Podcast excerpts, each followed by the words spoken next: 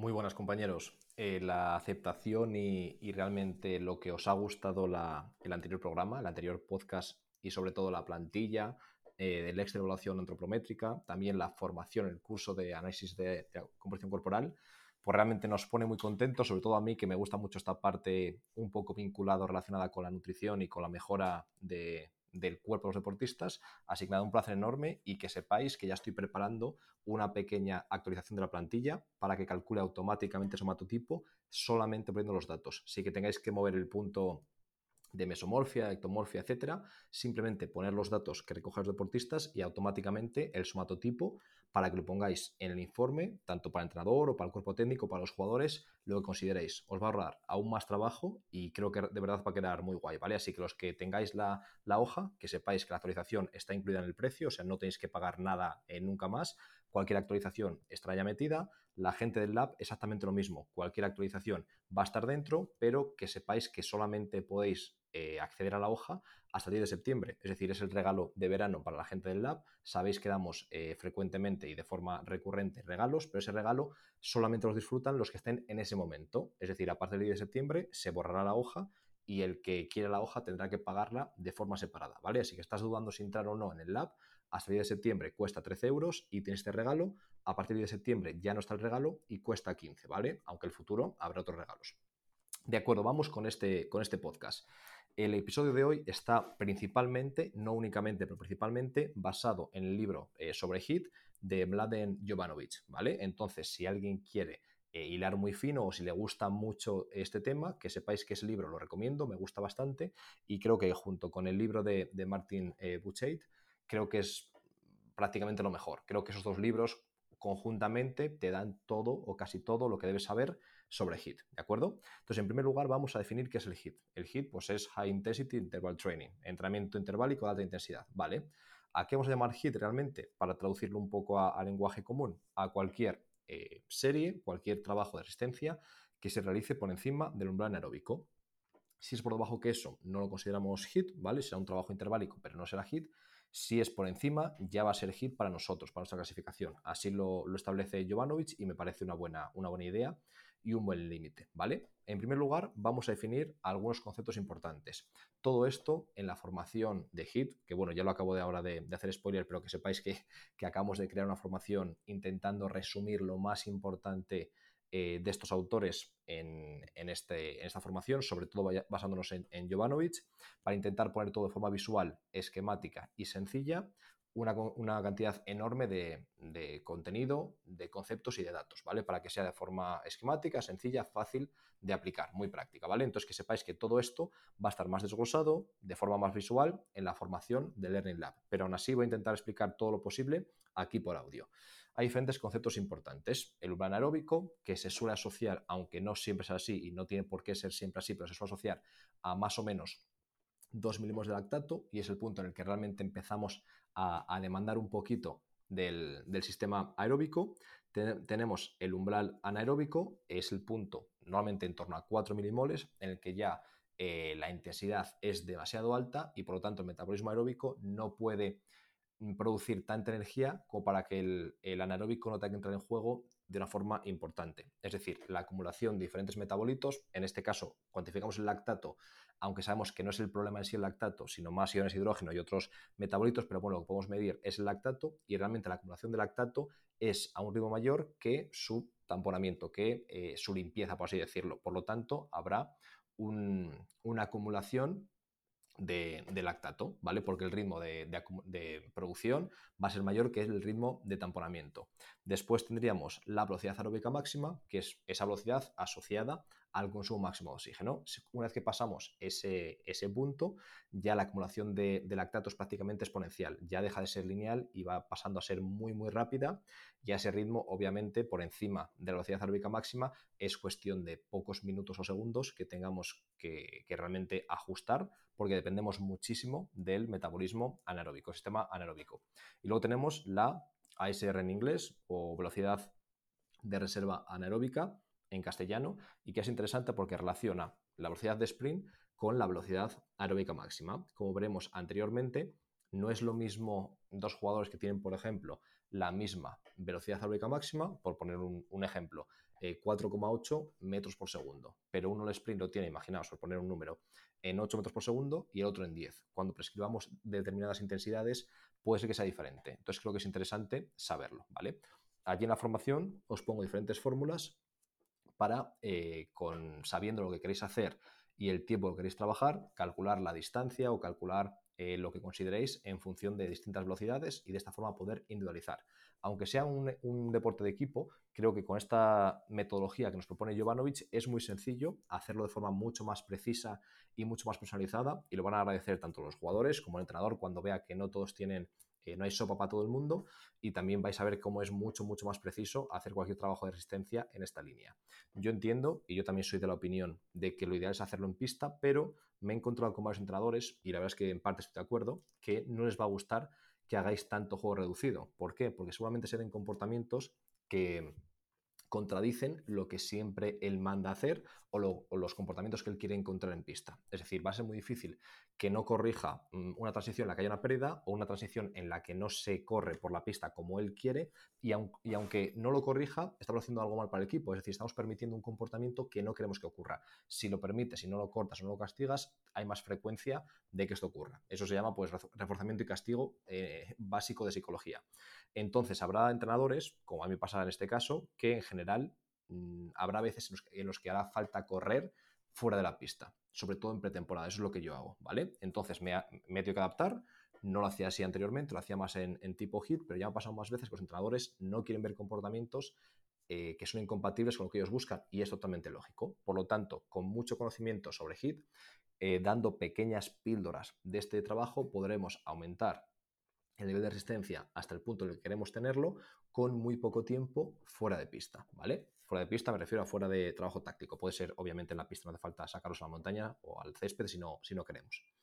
Vale, eh, ¿qué otros conceptos importantes tenemos? Los ajustes por pérdida de tiempo, tanto por salida de parado, es decir, no es igual salir de parado que salir ya trotando, como el ajuste por cambio de dirección. Esto va a ver que individualizarlo si queremos por jugadores que sean más rápidos, más pequeños, más lentos, etcétera. Pero en general, salida de parado, yo sumaría eh, segundo, segundo y medio. Y en el cambio de dirección es en torno a 0,7 segundos. Pero yo haría con, los, con la gente ligera 0,5-0,6, con los bases que sean bastante ágiles y ligeros, entre 0,5 y 0,7. Con la gente muy pesada me iría casi a 1,5 segundos porque realmente tiene mucha más desventaja biomecánica para poder cambiar de, de sentido. Vamos a analizar ahora cómo se podría prescribir el entrenamiento de resistencia. Puede ser por distancia o por tiempo. Básicamente hay estas dos opciones con grupos más o menos grandes tiene mucho más sentido hacerlo por tiempo que por distancia. Es decir, si lo hacéis, por ejemplo, por distancia y la gente empieza a cambiar el ritmo, no pueden ir exactamente al mismo ritmo, al ritmo al que deberían ir, aunque fuese diferente, vais a ver que es un caos para la recuperación. Unos empiezan antes a recuperar, otros después, uno tiene que salir antes, otro después, se contagian y salen cuando no deberían, uno descansa más, otro descansa menos, es un lío. Entonces es mucho mejor hacerlo por tiempo. Esto no quiere decir que recorran la misma distancia el mismo tiempo, porque entonces harían lo mismo, sino que cada uno tendrá su distancia, marcado con conos, con líneas, como consideremos, y todos tendrán que recorrerla en el mismo tiempo. Es decir, para uno 20 segundos serán X metros, para otro X más 5, para otro X menos 5, pero todos tendrán que acabar cuando lleguemos al segundo 20. Esto a su vez no lo haría totalmente personalizado, sino agrupando, por ejemplo, en cuatro grupos de tres o tres grupos de cuatro. De esta forma eh, seremos muy precisos, aunque no sea totalmente personalizado, pero a la vez será muy práctico para poder realizarlo. Puedes utilizar porcentaje de la velocidad aeróbica máxima, porcentaje, por ejemplo, del IFT de, de eh, o porcentaje de la velocidad de reserva anaeróbica, depende un poco de la intensidad. En el, en el curso tenemos un cuadro donde explicamos con qué intensidades es más preciso una variable u otra, ¿vale? ¿Y por qué es interesante en algunos casos utilizar la velocidad de reserva anaeróbica? Que es un poco más complicado de calcular. ¿Para qué la vamos a, utilizar si es un poco menos simple? Pues porque se puede dar, como dije al principio, un jugador que tenga la misma velocidad aeróbica máxima y distinto sprint o al revés, y por lo tanto, con ciertas intensidades sí que puede ser bastante injusto y sí que podemos cometer un error bastante grande que el deporte de élite no es asumible, ¿vale?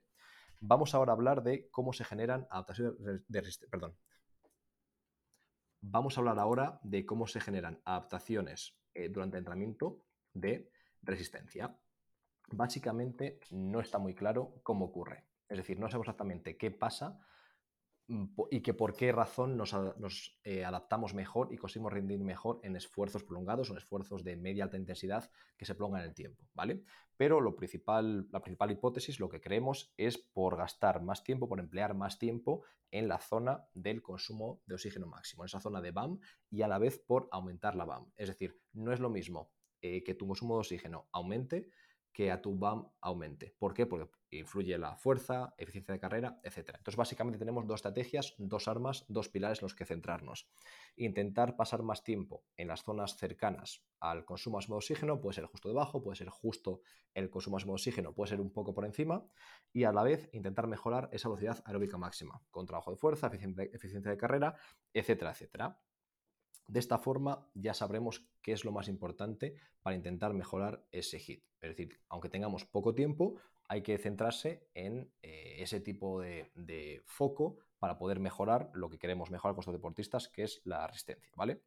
Vamos ahora a hablar un poquito de los tipos de hit, ¿vale? Aquí tenemos también un cuadro resumen interesante en el curso que intenta resumir lo que nos indica Jovanovic y básicamente sería de menos intenso a más intenso, tendríamos intervalos largos que pueden ser eh, activos o pasivos, es decir, que la, eh, la, recuperación tenga algún tipo de esfuerzo y de demanda o no la tenga.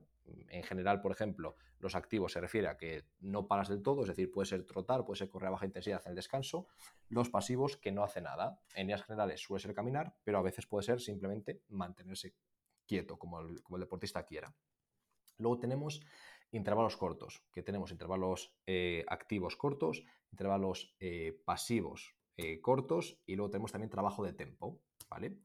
Después tenemos eh, sprint interval training, ¿vale? Que puede ser extensivo o intensivo, ya acercamos a intensidad de, sprint, y luego los eh, repeat sprint training, es decir, intentar trabajar ese RSA, el trabajo de sprints repetidos. obviamente aquí la intensidad ya sería del 100% o si no lo es sería simplemente por el acúmulo de fatiga. En el curso explicamos exactamente toda esta intensidad de cada uno, cómo diseñarlo, ejemplos de sesión, ejemplos de progresiones, etcétera. Todo con gráficos que hace que, sea bastante, bastante entendible y bastante claro. En cuanto a la progresión, tenemos diferentes formas, que es aumentar el volumen, aumentar la intensidad, aumentar densidad mediante la, reducción de la, eh, de la recuperación. Creo que eso lo conocemos bastante y en el curso lo tratamos en profundidad, pero me gustaría nombrar otro tipo de variables con las que podemos aumentar la intensidad y quizás son menos conocidas. No porque sean más importantes estas, sino porque las anteriores creo que ya las tenemos bastante trilladas y por comentar algunas otras. ¿Qué opciones tenemos? Puedes añadir diferentes gestos biomecánicos eh, durante el hit. En vez de correr en línea recta, puede ser correr en línea recta, pero a lo mejor metemos un cambio de dirección, a lo mejor un salto, a lo mejor un, trabajo de desaceleración, etcétera nos aportan dos cosas. En primer lugar, depende de la intensidad de los gestos, puede ser incluso más duro. Por otra parte, a nivel muscular, sobre todo a nivel de cadena posterior, va a ser menos duro. Es decir, si queremos, por ejemplo, hacer un buen trabajo de hit, que el pulso se eleve mucho, pero tenemos miedo de que el isquio nos casque porque están tensos por la razón que sea, ¿vale? No propongamos, por ejemplo, 28 metros en línea recta o a lo mejor si hemos salido de la pista no propongamos 50 metros que el jugador va a alcanzar velocidades altas, sino a lo mejor podemos proponer 10 metros de aceleración, 10 metros frenada, salto y el resto de, metros, esos 7-8 metros hasta el final de la pista. De esta forma, creo que la intensidad va a ser muy similar o incluso puede ser más alta a nivel cardiovascular, pero sus isquios no van a tener que desacelerar la tibia a tanta velocidad como ocurriría si realizase un sprint. Otro tipo de gestos, hay por ejemplo un estudio muy interesante que, leí hace tiempo y que era en circoergómetro, en militares, y que a uno les ponía simplemente hacer una tarea de un hit en, ese ciclo ergómetro el otro grupo hacía un hit, pero a la vez resolvía una, especie de, tareas perceptivas visuales, una especie de puzzle en una pantallita, ¿vale? ¿Qué es lo que vieron? Que era mucho más duro cuando había esa tarea intelectual, ¿vale? Que la, la percepción del esfuerzo era muy alta. Y lo que vieron es que luego, al retestar, se hacía una prueba sin ningún tipo de esfuerzo extra, simplemente lo que es pedalear. La gente que había tenido el entrenamiento con esa sobrecarga cognitiva extra mejoraron muchísimo más. No recuerdo el número, pero creo que era como un ciento y pico por ciento más que los otros, que era una locura. Eh, ¿Qué parece indicar esto? No tiene por qué replicarse siempre, siempre esta magnitud de, de resultados, pero básicamente eh, el esfuerzo físico, sobre todo en deportes colectivos, no es solamente físico, es decir, es la parte más puramente fisiológica, más demandas de atención, de toma de decisión, emocionales, etc. Por lo tanto, parece que tiene sentido a veces añadir alguna de estas. ¿Cómo podemos hacerlo? Pues por ejemplo, memoria. Eh, cierto, lo que queramos, por ejemplo, pues en cada eh, hit, en cada vuelta, pondremos diferentes conos y tienen que acordarse del color o de cuántos conos hemos puesto. Ya tenemos demandas atencionales y demandas de memoria mientras realizan esfuerzo físico. Y esto es clave, que no baje la intensidad de la, de la prueba o de esa, de esa, eh, de esa resistencia está haciendo, es decir, de ese ejercicio. No puedo pasar de un 90% a un 80% con tal de acordarme, sino que tengo que mantener intensidad y a la vez que mi cerebro trabaje como debe trabajar. Y a esto podríamos sumarle toma de decisiones aún más duro, demandas atencionales, demandas de atención sostenida, demandas perceptivas más eh, memoria y además toma de decisión creo que puede ser interesante. Y luego ya, lo último que todos conocemos de sobra es que el entrenador esté presente. Pues por ejemplo, hoy nos interesa llevar a los jugadores bastante al límite. Vamos a hacer un par de, hit, imagínate, pues yo qué sé, eh, dos bloques de cuatro series de 20-20, por poner un ejemplo muy sencillo, ¿vale? Y después, cuando estén ya bastante cansados, bastante al límite, hacemos un tercer bloque, pero el entrenador va a estar presente y va a gritar y va a apretarles. Eso va a hacer que el estrés se dispare, la intensidad aumente y mm, consigamos más adaptaciones si es el objetivo y si queremos estar a ese nivel de intensidad, ¿vale? Jugar también con esa parte más emocional. Después, podemos hablar un poquitín de planificación y programación. Esto, de nuevo, lo hablaremos largo entendido en el curso porque es mucho más sencillo que por aquí. Pero básicamente la idea es intentar no ir únicamente a por una metodología o a por un tipo de hit, sino intentar poco a poco repartir un poco y tener poco riesgo. ¿Por qué? Porque no sabemos exactamente qué tipo es el que mejor le vería a cada jugador. Entonces, yo diría que intentemos repartir entre los distintos tipos de hit, pero sobre todo centrándonos en el factor limitante de ese jugador. Por ejemplo, un jugador tiene mm, un punto débil enorme en el consumo máximo de oxígeno. Pues centrémonos en intensidades sobre todo cerca del VO2 max. Y en cambio, otro jugador, por ejemplo, lo que más le falla es eh, ese trabajo cercano a un trabajo de RSA, es trabajo de sprints repetidos. El tío va bastante bien en VO2 Max, pero en cuanto pasa de ahí, el sprint del mejor al peor hay una diferencia del 40%. Y el equipo la tiene en un 19, por ejemplo. ¿Vale? Pues vamos a intentar centrarnos un poco más en eso. Entonces, por una parte, a modo de heurístico, va a haber muchos más lo explicamos en el curso, pero aquí en el podcast, para la gente que no, que no pueda disfrutar del curso, yo haría esas dos esos dos atajos, ¿vale? Por una parte, intentar trabajar más de uno, no nos centremos solo en uno, centremos en varios, porque nunca sabemos cuál va a ser el que mejor le siente y el que peor al jugador. Y por otra parte, intentemos priorizar o sesgarlo hacia aquel tipo de esfuerzo de hit que sabemos que es el punto débil de ese jugador. Luego habrá diferentes tipos de progresiones, secuenciales o unidireccionales, paralela o mixta, combinaciones, en bloque versus distribuido. De nuevo, hablamos todo esto algo entendido en el curso, pero básicamente se refiere a si vamos eh, un hit y no lo cambio hasta que han pasado X semanas de trabajo en esa línea. Después paso a otro tipo de hit, después a otro, después a otro. De nuevo, el problema de esto que puede ser que a lo mejor empleas mucho tiempo en un hit que no tiene mucho sentido para ese jugador, o directamente que ocurre algo durante esas semanas, que se pone mal el jugador por lo que sea, y entonces ya te saltas todo ese tipo de hit, ¿vale? Otro sería paralela o mixta, mezclar diferentes tipos de hit. Parece interesante. Y después, ¿con qué frecuencia os alternamos? Alternamos semana y semana, alternamos dentro de cada día. En el curso explicamos los pros y contras de cada tipo y por qué puede ser interesante en algunas ocasiones hacerlo más distribuido que por bloques, ¿vale? Luego es muy interesante el concepto de microcarga o microdosis. Mm, al final voy a dar este, este pequeño, esta pequeña píldora que yo creo que es interesante y es que si hacemos, por ejemplo, ya me ha pasado alguna vez, ¿eh? yo esta, semana tengo una sesión buena de fuerza el martes y luego tengo un poco complementario el jueves y prácticamente el resto no es fuerza, es son cosillas de equilibrio, estabilidad, pero que no podemos llamar fuerza. ¿Tiene algún problema? Para nada. Y de hecho lo suelo hacer así. Una sesión principal, una secundaria sin a tiempo o una. Pero hay veces que me gustaría hacer dos semi principales, por así decirlo. ¿Por qué? Porque si un jugador, y eso me ha pasado, ¿eh? está malo este día, o se ha dado un golpe o tiene molestias, no puede hacer sesión de fuerza, o la hace al 20%. Ese jugador va a estar prácticamente 14 mm, días sin trabajo de fuerza. En cambio, si hacemos dos o tres sesiones mucho más cortas y menos duras, pero tres sesiones de fuerza, si se pierde una, se pierde un tercio. De la otra forma se pierde el 100%. Por lo tanto, hay que pensar también qué ocurriría si un jugador se salta un día, cuánto repercute. Con el concepto de microcarga o microdosis se pierde mucho menos. Hay menos, menos riesgo, eh, tenemos menos coste perdido, menos eh, estímulo perdido si un jugador se salta cierto tipo de, eh, de estímulo, ¿vale? Un cierto o cierto día que cuánto nos repercute en la pérdida de estímulo, ¿vale?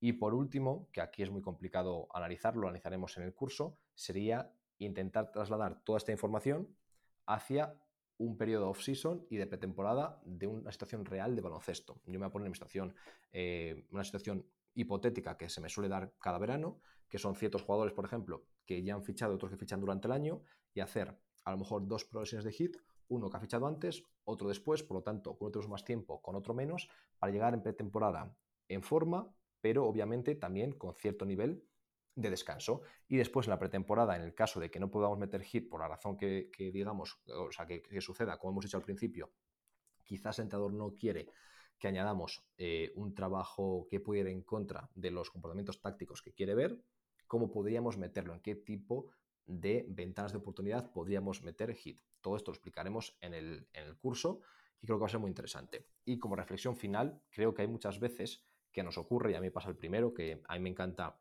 el trabajo de juegos reducidos y leo muchísimo sobre ello y tenemos de hecho en el, en el lab eh, una formación sobre, sobre ello de, Arturo Ruiz, que está súper bien, y el máster, una formación de Alejandro Vaquera también sobre juego reducido y cómo desarrollar el, rendimiento físico y la forma física en pista, que también es una, una masterclass brutal.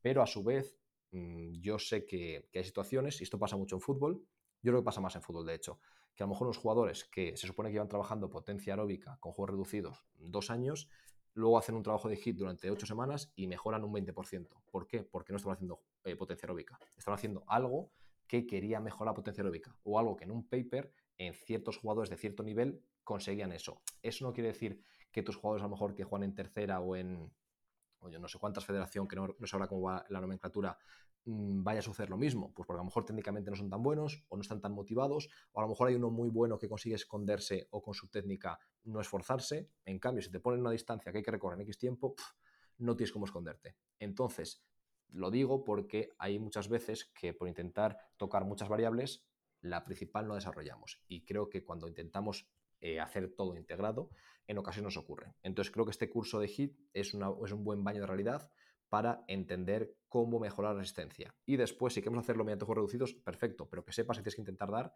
este estímulo, que no es nada fácil. Así que nada, compañeros, eh, lo dicho, hasta el 10 de septiembre tenemos bonificado Learning Lab, cuesta 13 euros, después costará 15.